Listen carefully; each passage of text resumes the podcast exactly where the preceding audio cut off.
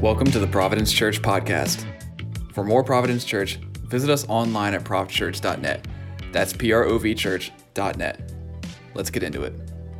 I was 12 years old and I was at my, we lived in an apartment. It was a pretty dingy, not very nice apartment on the North Shore of Boston. And, um, and my stepfather was uh, cleaning out a closet and he came across these firecrackers. You know firecracker is, right? Fourth of July, you light it, little thing about that big, and it, and uh, he's gonna throw them away. I said, "Well, I'll take them." He's like, "Yeah, they don't work." I'm like, "What do you mean?" He says, "You can't light them. If you try to light it, they they just won't light." So I'm like, "Can I have them?" He's like, "Sure. I'm gonna get these things lit." So I go over to the window in the kitchen and open the window, second floor, and um, I'm trying to light this this uh, firecracker. I couldn't get the thing to light. He's like, ah, he's right. Well, you know what? I'll, I have a better idea. So I walked over to the gas stove and I turn it on. I'm 12 years old now. I have a little bit of sympathy here. And I, I, I'm holding this thing and I'm holding it. It's not like all of a sudden. So I look and I throw it over to the window and it heads out and I'm watching it like slow motion and it lands right on my mom's brand new curtain. She just made it. My aunt and her, we had nothing. Like I said, we are very poor. And so she finally has these nice curtains and this firecracker goes sailing through the air and lands right on it. And boom! And a hole about that big was in the was in the uh, in the curtain and my mom was downstairs hanging clothes in the backyard on the on the clothesline. So i had to go down and tell my mother what had happened. How do you explain that? And the i went down there and she was so merciful to me. And you know if you've raised a 12 year old boy you know how tenuous that situation was. This could have been the final straw where I was actually killed, right? Over and over. I've raised girls and they have their issues, but little boys come up with interesting ways to test your patience. Throwing a firecracker. Could you imagine that as a scenario? We're going to make a rule in our house, kids. No firecrackers in the house. You wouldn't even think to say that. And my mom was very gracious to me. And I remember asking her years later what was going through her mind. and she said to me, among other things, You were more important to me than that curtain. And I thought, wow. And I determined from that point on that I want people to be more important to me than things. And, and, and advice I give young parents, I give the same piece of advice whenever I can. Imagine your favorite thing. Imagine maybe it's a golf club. You just got this brand new golf club. Maybe it's uh, some records. We used to call them records, right? Maybe it's a new stereo. It's something, a TV.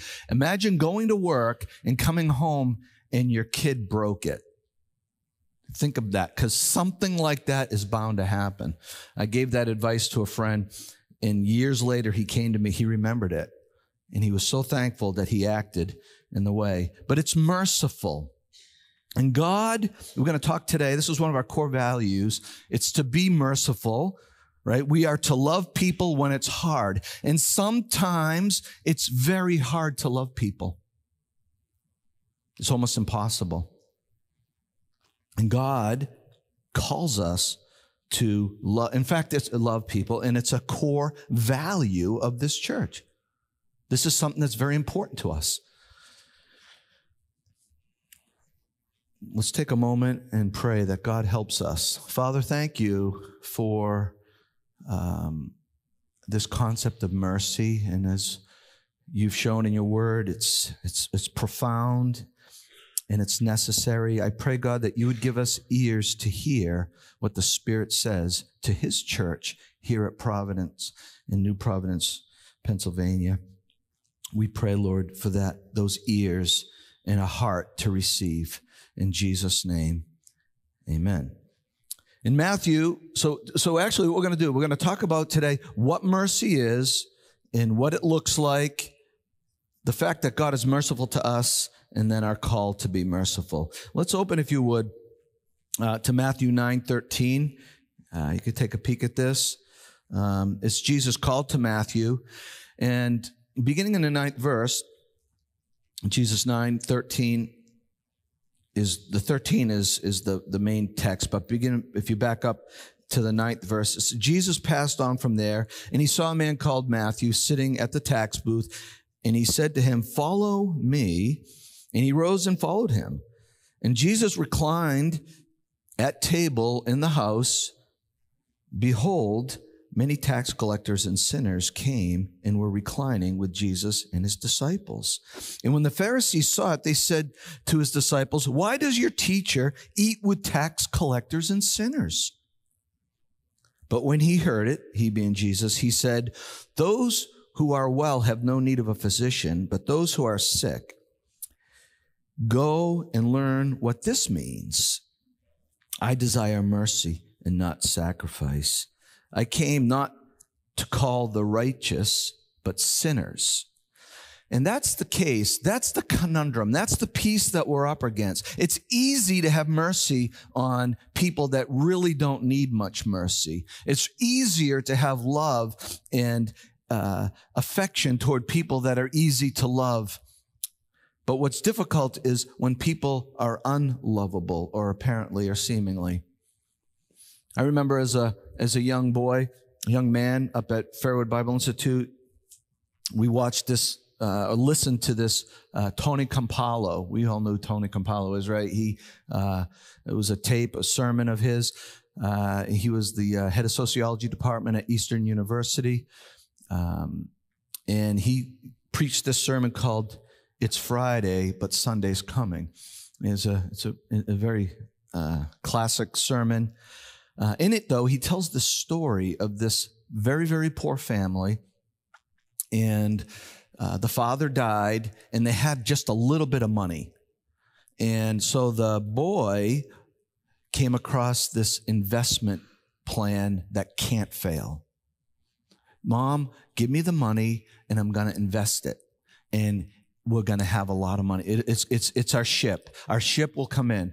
And she was hesitant and the sister was against it and the mother wasn't too sure, but he was so positive. So she gave him the money. And as the story goes, he lost every penny of it. And he had to come home and tell his mom and his sister. And that's a little bit worse than a firecracker breaking a or damaging a curtain.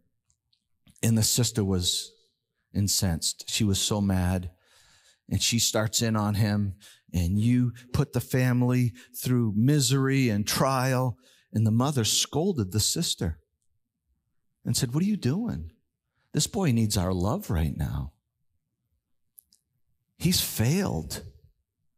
He's broken. It's easy to love people when they do good to you. But how about when people do rotten to you? How hard is that? Haven't I taught you anything? And that, that, that rang through my mind. It's easy to love lovable people. And that's not how God loves.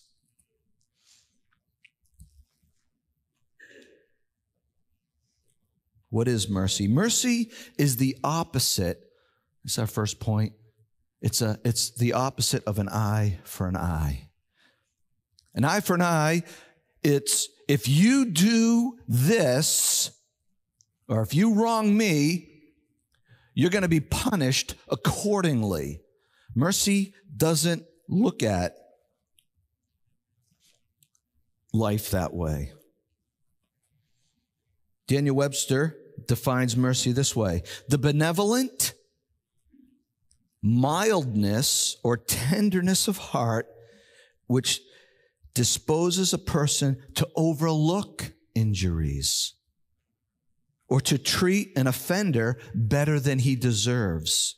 It is the disposition that tempers judgment and induces an injured person to forgive trespasses and injuries and to forbear punishment or inflict less than the law or justice will warrant. See, it's not an eye for an eye. It's not proportionate. Sometimes it's completely forgiving. Sometimes it's modifying. But it's always less than the law or justice warrants. Webster con- uh, continues and he comments saying, In this sense, there's perhaps no word in our language precisely synonymous with mercy. That which comes nearest to it is grace. It implies benevolence, tenderness, mildness, pity, or compassion in clemency, but exercised only toward offenders. Mercy is a distinguished attribute of the supreme being. Millard Erickson writes If grace contemplates humans as sinful, guilty, and condemned, then mercy sees them as miserable and needy. Now, I want to say here mercy is not sweeping something under the rug. That's lazy. That's that ostrich thing where we stick our head in the sand and we pretend the situation isn't the way it is. Mercy doesn't do that. It looks at it head on But what we're saying is that people are more important than justice. And when we can truly say this, we can genuinely emphasize, empathize with the guilty, then mercy is followed up by forgiveness. Get that? Until we can really understand and empathize there's really no way that we can forgive in the way that God wants us to forgive. Mercy is the first step in the process of restoration.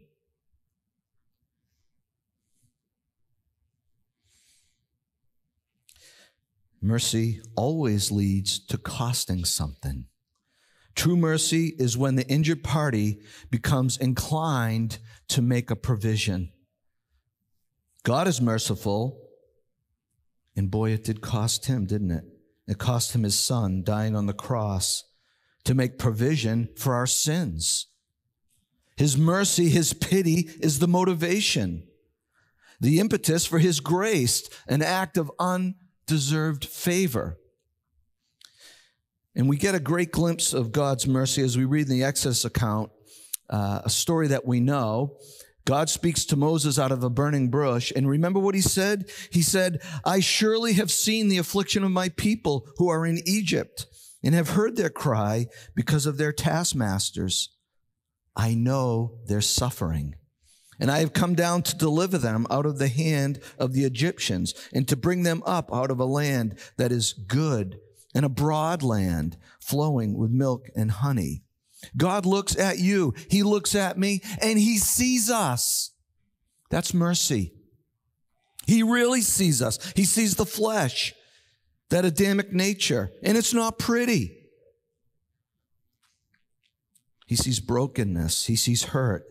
He sees lust. He sees enslavement to sin. He sees destruction. He sees the misery and it evokes his mercy. Just like with the Israelites enslaved in Egypt, God's mercy precipitates action. God saw the Israelites, he sent Moses. God saw our need, our misery, he sent Jesus. I wrote here mercy is extended to preserve the relationship, or in the case of God's mercy toward us, to actually establish the relationship. Forgiveness always begins with mercy. So what does it look like? What is it? How, how, do we how do we experience this?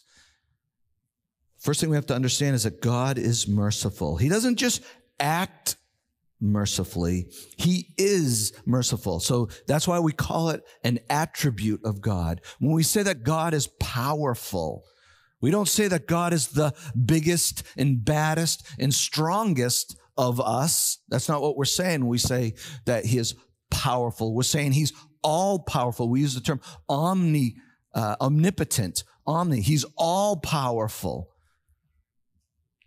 All power emanates from God. Even the sun itself, the energy, the power of the sun emanates from God, every bit of power. That is God. In this, likewise, mercy. Mercy isn't just something that he does.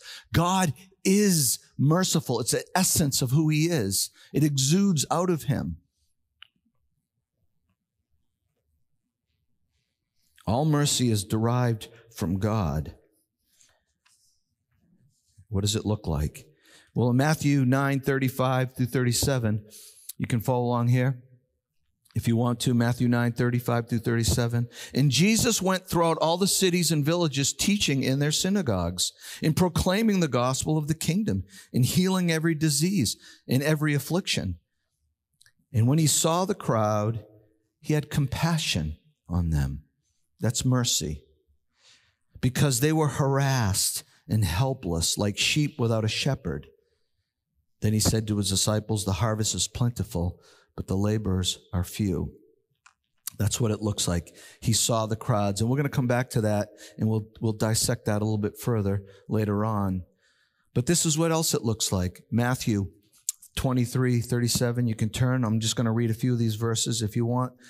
Oh, Jerusalem, Jerusalem, the city that kills the prophets and stone those who are sent to it. How often would I have gathered you and your children together as a hen gathers her brood under her wings and you were not willing? Anytime the bible puts uh, two repeats itself oh jerusalem oh jerusalem that is an emphasis. There's a passion. There is something that is visceral. Oh jerusalem jerusalem that's what he said. He is, his heart is inclined. How often would I gather you? And that's God's heart toward us. That's what mercy looks like. It's inclined. It desires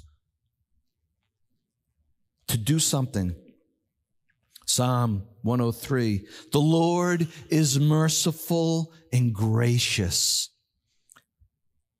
This is what mercy looks like. He's slow to anger and abounding in steadfast love. He will not always chide, nor will he keep his anger forever. He does not deal with us according to our sins, nor repay us according to our iniquities. For as high as the heavens are above the earth, so great is his steadfast love toward those who fear him. As far as the east is from the west, so far does he remove our transgressions from us. As a father shows compassion or mercy to his children, so the Lord shows mercy to those who fear him. For he knows our frame. He knows how pitiable we are, and he remembers that we are dust. One of the things I like to tell my ch- my grandchildren, I've told my kids this too, but I love to tell my grandchildren this: I love you all the way to the moon and back. I love you all the way to the moon and back. Yeah, Grandpa, I love you too. I love you all. You know what? God loves you all the way to the moon and back. Right there in Psalms. So the book is, he, he, he says this, Psalm 50, um, 57, 9. I will praise you among, O Lord, among the peoples. I will sing to you among the nations, for your mercy reaches unto the heavens. His mercy goes all the way to the moon. It goes further. Every now and then, like Raylan would say, Well, I love you all the way to Pluto and back. What? That's crazy. Yep. God loves you all the way to Pluto, all the way to the heavens. His mercy goes. That's what he says to his children.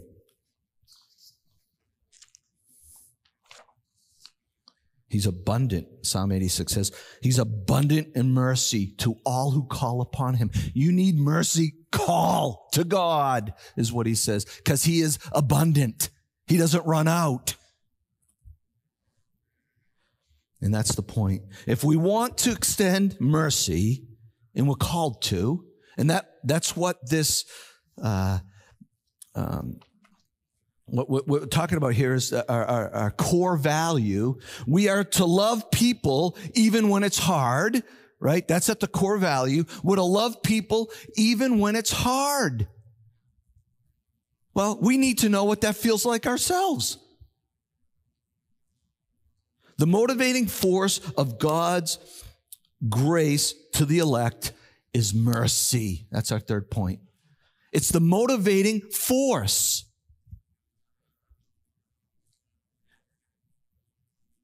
The Unger Bible Dictionary puts it this way Mercy is the compassion of God that moved him to provide a Savior for the unsaved.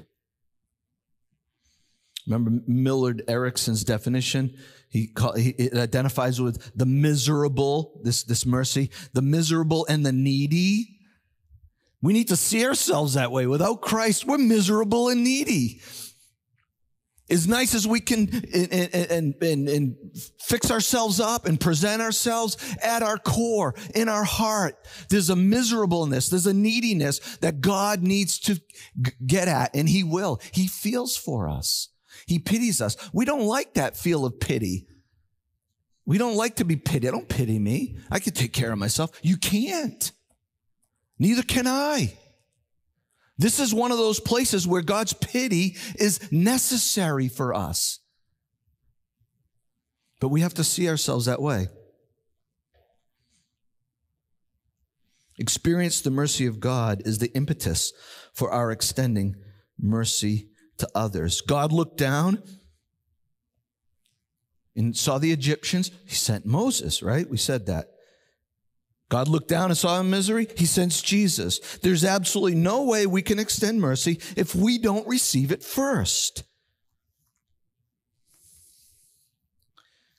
God's mercy, we have to understand, has been directed to you specifically, to me. But put your name in there. I love it, Isaiah. He says, But now, thus saith the Lord who created you, O Jacob, and that's us we're, oh, Jacob, we're Israel, we're the, the spiritual Israel.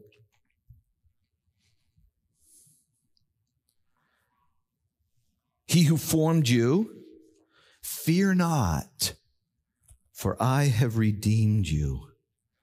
I have called you by your name. You are mine. You, when you pass through the waters, I will be with you. And though the rivers, and through the rivers, they shall not overwhelm you. When you walk through fire, you shall not be burned, and the flame shall not consume you. It's interesting when the writers of the uh, New Testament, the epistles, the letters, whether it be Peter or James or Paul, uh, when they t- speak of mercy, they often talk about it, they juxtapose it, they put it alongside of the forgiveness of God. So when we want to understand just how merciful God has been to us, a great place to look is Ephesians, the second chapter.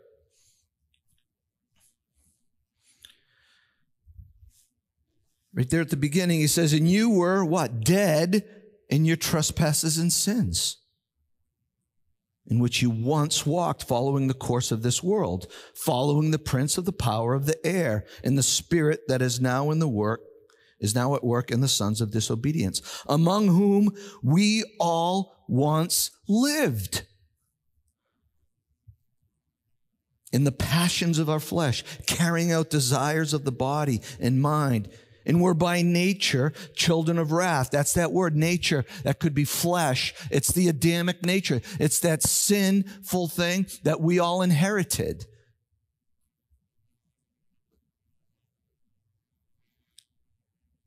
Like the rest of mankind. And here's the verse. Verse 4 But God, being rich in mercy, because of his great love which he loved us, even when we were dead in our sins, our trespasses, made us alive together with Christ. By grace you have been saved and raised up with him and seated us with him in the heavenly places in Christ Jesus, so that in the coming ages we might show the immeasurable riches of his grace and kindness toward us in Christ Jesus. For by grace you have been saved through faith and this is not of your own doing. You didn't keep enough commandments. You didn't do enough good things. No, it is the gift of God, not as a result of works, so that no one may boast. We are his workmanship. And if you skip down uh, to the 12th verse, he says that um, we were alienated from the commonwealth of Israel. That means we were out in strangers to the covenant of promise, having no hope. Pastor Dwight just talked about hope last week. Having no hope and without God in the world. This is us.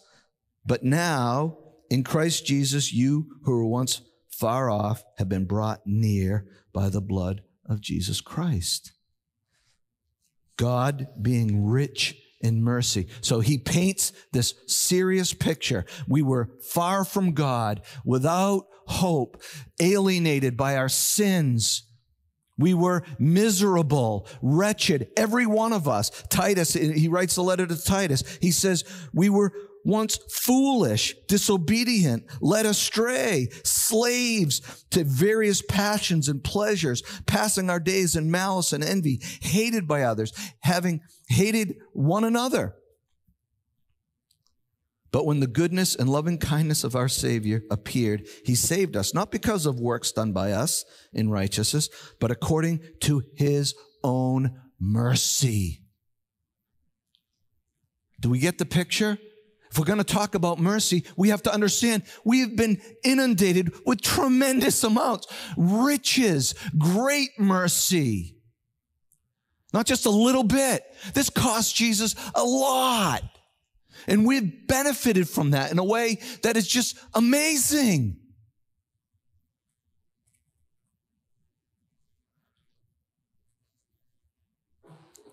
And so we're called to be merciful to others. And if we do not understand mercy, we're going to have a hard time uh, uh, that, that we've received. We're going to have a hard time extending mercy. It's, it's super important.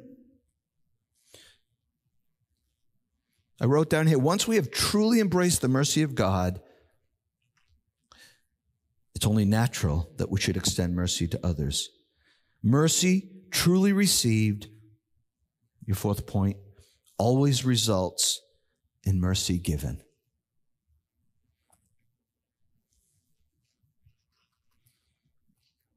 We talk about different types of um, attributes. Uh, there's communicable attributes and incommunicable attributes, and what that basically is saying, there's certain attributes of God that we can't we, we can't be omnipotent. It's just by definition.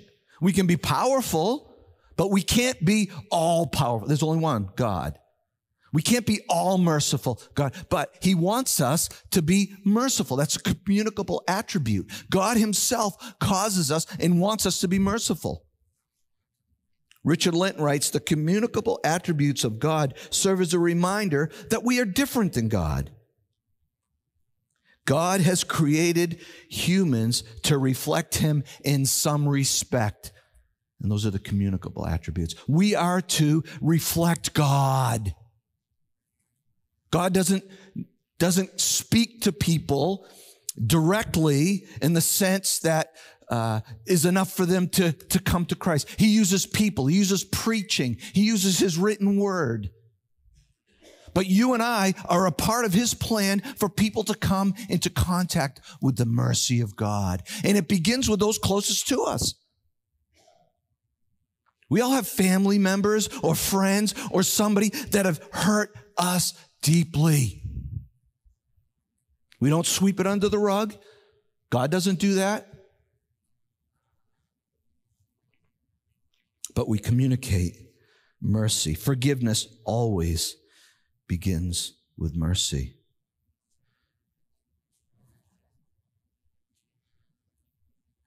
When we receive mercy and forgiveness, we extend mercy and forgiveness. If we are unable to be merciful to others, it begs the question, have we truly received the mercy and forgiveness God is extending to us? I think that's a legitimate question. Jesus said, if you forgive others their trespasses, your heavenly Father will also forgive you. But if you do not forgive others their trespasses, neither will your heavenly Father forgive your trespasses. I don't think he's up there going, well, if you won't do it, then I'm not doing it. I don't think it's possible. I think that's what he's saying. You want to feel the forgiveness of God? You forgive other people. Peter comes up to him and says, Lord, how often do I have to forgive my brother who sins against me? Seven times? Jesus said, no, 70 times seven. This isn't a math problem. This isn't 490 times, he's saying.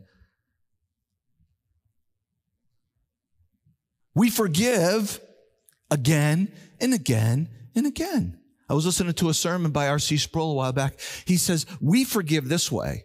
All right, I forgive you. And then they do it again to us. We're like, oh, here we go again. That's not how God forgives. God forgives. What did we read in the Psalms? He puts our sins from the east, as far as the east is from the west. How far is that? And doesn't remember them anymore. And he'll forgive us again. Have you battled sin? And then you have to go to God and say, I'm sorry. And then, I'm sorry. How many times? He does, it's endless. Keep going back. Whatever that battle is, never stop. He's merciful. That's the access that we have.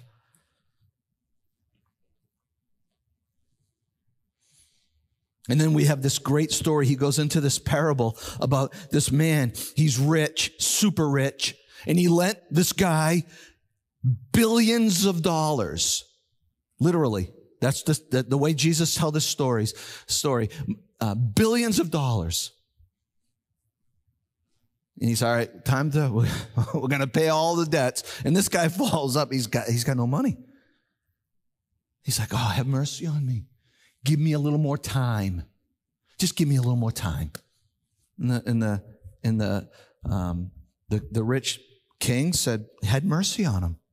He pitied him. He said, sure. You know what I'm going to do? I'm not even just going to give you more time. I'm going to erase the debt. I'm going to erase the debt. What an amazing, what? This guy didn't believe it. You know how we know? Because the first thing he did is he goes out and he starts shaking down the people that owe him money. And he throws them in jail and has no mercy. He still thinks if I just have a little more time, I'm going to get it done. And we do the same thing. Oh, Jesus, you forgave me. Great. And then we go at this thing as if it depends on us.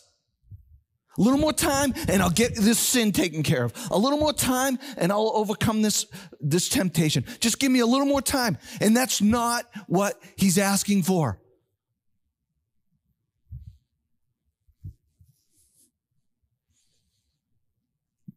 Should you not have had mercy on your fellow servant as I had mercy on you? The text reads. When we don't forgive people, when we don't have mercy on them, that's what he's saying to us. Shouldn't you have mercy? I had all this mercy on you.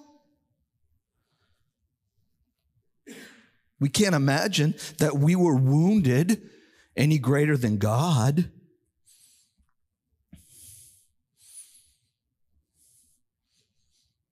Talks about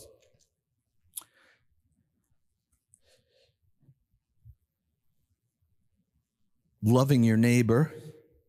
What about loving your enemy? I say, this is the Lord, love your enemies and pray for those who persecute you. One version says, who despitefully use you. There's meanness, there's malice. Those who despitefully use you. He doesn't say go have lunch with them. He says pray for them. Genuinely pray.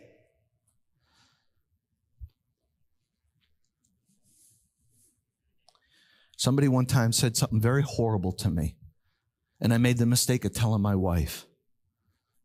And she hated that person as close as you can come to it. And, and we worked that. And I said, Lisa, we can't do that. We can't do that. And she decided to take that Bible verse seriously and begin praying for that person. God brought that person back into our lives. And that person is a very beloved person that we deal with all the time. We don't know what God's plan is for people. This is what he says. And when we do that, you will be like your father who is in heaven. I want to be like my dad. Well, you know what? You want to be like your dad? Then start praying for people who despitefully use you. Matthew 9, we'll go back to that. And Jesus went throughout all the cities. This is what it looks like. What do we do? How do we engage?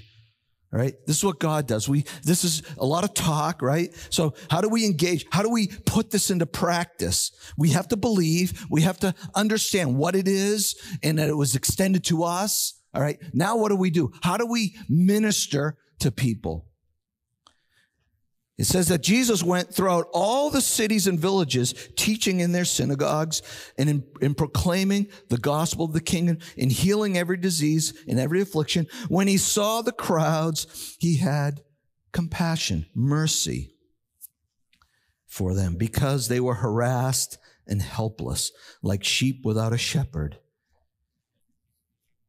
So the first thing we do is we go. That's the Great Commission too, right? Go ye into all the world. Well, you know what? Go into the marketplace. That's what Paul did. Paul went into the marketplace.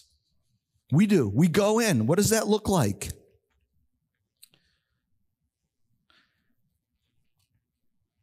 You know, it's not enough to see people from afar. We got to get right in there with them. We got to inter- interact. Might mean rubbing shoulders with your neighbors, those fleshly neighbors, those uncouth neighbors. That's right. It might mean joining a sports league. I joined a hockey team many, many years ago. I remember our pastor up in Massachusetts, Pastor John Paul. Um, he joined a the they throw the beanbags there. What do they call cornhole? The cornhole thing. Right? He probably, uh, you don't call him beanbags probably, but whatever. He's throwing, you know, and to the point where he plays professional ones now. He's that good. He got that good at it.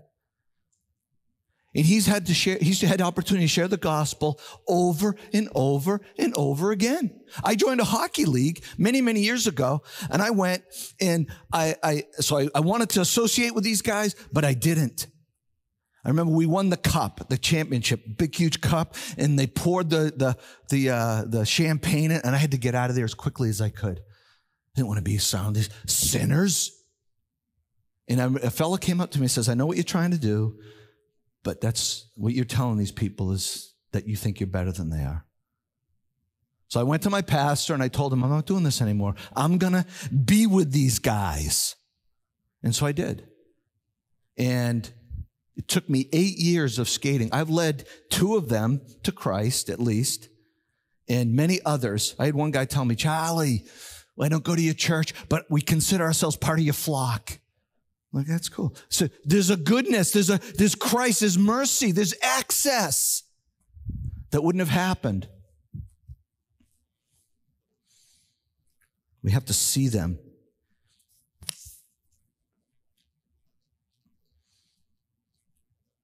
Remember God, He saw the misery of the children of Israel in Egypt.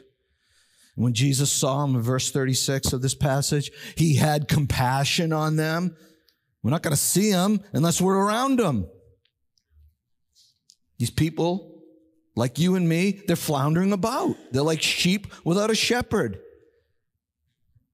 But we have to see them. And then mercy acknowledges the problem. Verse 36 because they were harassed and helpless. These particular people were being harassed. They were, they were being taxed into oblivion. The, the, the, the, the, the, the, the people that are complaining about Jesus, right? They're taking advantage of these people too. They're part of what was called the retainer class. So about 5% of the people, roughly 5, 6%, had substantial wealth. 94 to 95 were in abject poverty. And it wasn't because they weren't good at farming. They were taxed so heavily that many of them starved. They were helpless. They were harassed.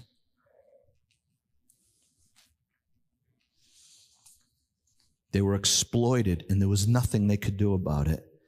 And God wants us to extend mercy in our day and do something about it. What did Jesus do? Look at verse 35. He taught. He taught in the synagogues. We have answers, people. There's something that we can teach. Now, maybe you're not a teacher. You know what you can do? You can invite them to church.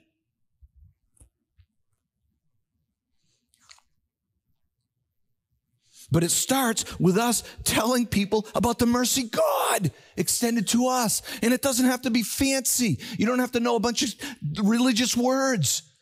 You can tell people, I've been where you are. And God, in His mercy, has saved me. Why don't you come? Start inviting people to church. You got to do a lot. I invite people all the time. And I don't know how successful. I don't care. I'm not stopping. Don't get discouraged.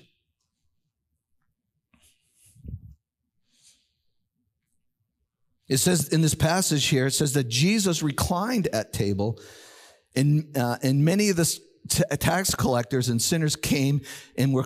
So they actually came to Jesus. Sometimes the market comes to us. But I guarantee you, Matthew invited them.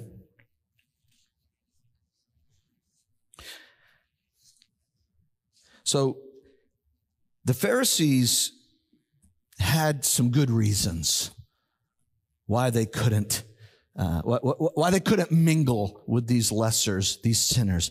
They they they had thought of they, they, one of the things that um, is that um, these tax collectors themselves were traitors. Did you know that? They extorted excessive amounts of money from the people they collected taxes from. So they were in league with Rome in, in, in this horrible situation. So we have these people who are guilty and clearly guilty. And we look around us and we, well, that's why you're in that spot. If it only hadn't done the wrong things, right? That's what we say. It didn't stop Jesus. He didn't look at the sin ledger and try to figure out, are they worthy of mercy? He extended mercy on these wretched, horrible people. They were horrible people. And another reason is the Mishnah, which is rabbinical writings explaining what the Torah, the first five books of the, the Old Testament, this, this Mishnah, these rabbinical writings, they, they, they wanted to put a fence around the law. That's how they described it. They wanted to put a fence. And how do you do that? We have to stay separate or else we'll get contaminated. And then our children will fall away from following God. We didn't want them to drift. How often do we avoid sinners because we want to maintain a pure religion? And they, lastly, they didn't want to appear as though they condoned it. Oh, it's okay. It doesn't matter that you're stealing from our country, people. You're extorting money. It's okay. That's not what they wanted to be seen as doing. Jesus didn't seem to be worried about that. I don't think there was any misunderstanding. Certainly, Jesus was not compromising. You know, I remember years ago, I was at a party and it started to get out of hand. So I'm like, I don't need to be here. So as I started to leave, the person hosting the party came to me and said, Please don't leave. We act differently when you're here. What? Your presence in a godly fashion has an impact on what's happening. If you, if you enter into the debauchery, you're doing nothing. But when you stand and you can be happy and have a good time without compromising your faith and your religion, that's a powerful thing. And people see it.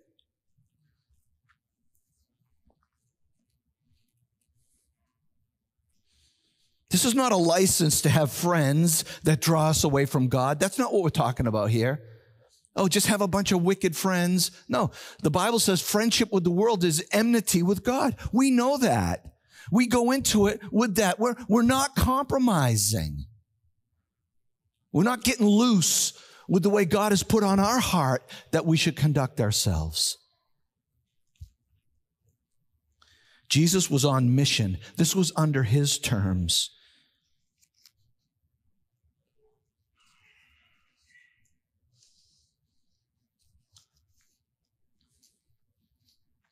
So, what do you do? He saw them and then he, pro- he taught them and he proclaimed. Jesus proclaimed, verse 35, he proclaimed the gospel of the kingdom. He just didn't go and have a great time with them. He told them the good news. People who are in misery, people who are down and out, they're often receptive to the good news. More than that God can pay your bills is that God will save you from your sins. That's the gospel of the kingdom. I don't care how wretched you are. God has mercy on you. That's what Jesus preached. The kingdom. And then verse 35, he addressed their needs. Didn't just tell him, God loves you, go clothed and be fed. No, he did something about it. It says that he healed every disease and every affliction. Now we may not have the gift of healing like Jesus had there, but we can do things for people. We can give them some money if they need it. We can do acts of service. God calls us to do that. I remember a time where there was this person that was down and out and needy. And I went over to visit and their toilet was broken. Their toilet. So I fixed their toilet for them. The impact that that had, it was so obvious that someone cared enough to do a menial little stupid thing like fix a toilet. Maybe God's calling you to fix a toilet or rake somebody's yard, or I, I don't know. But we need to be willing to act, not just say words. They're good. We need to say words, but then do something. It takes mercy to a whole new level, meeting people where they're at.